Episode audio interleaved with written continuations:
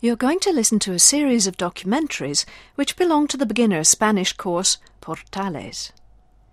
Each documentary is linked to one of the units of the course, and they're designed to give students practice in listening to extended pieces and focusing on understanding the main points.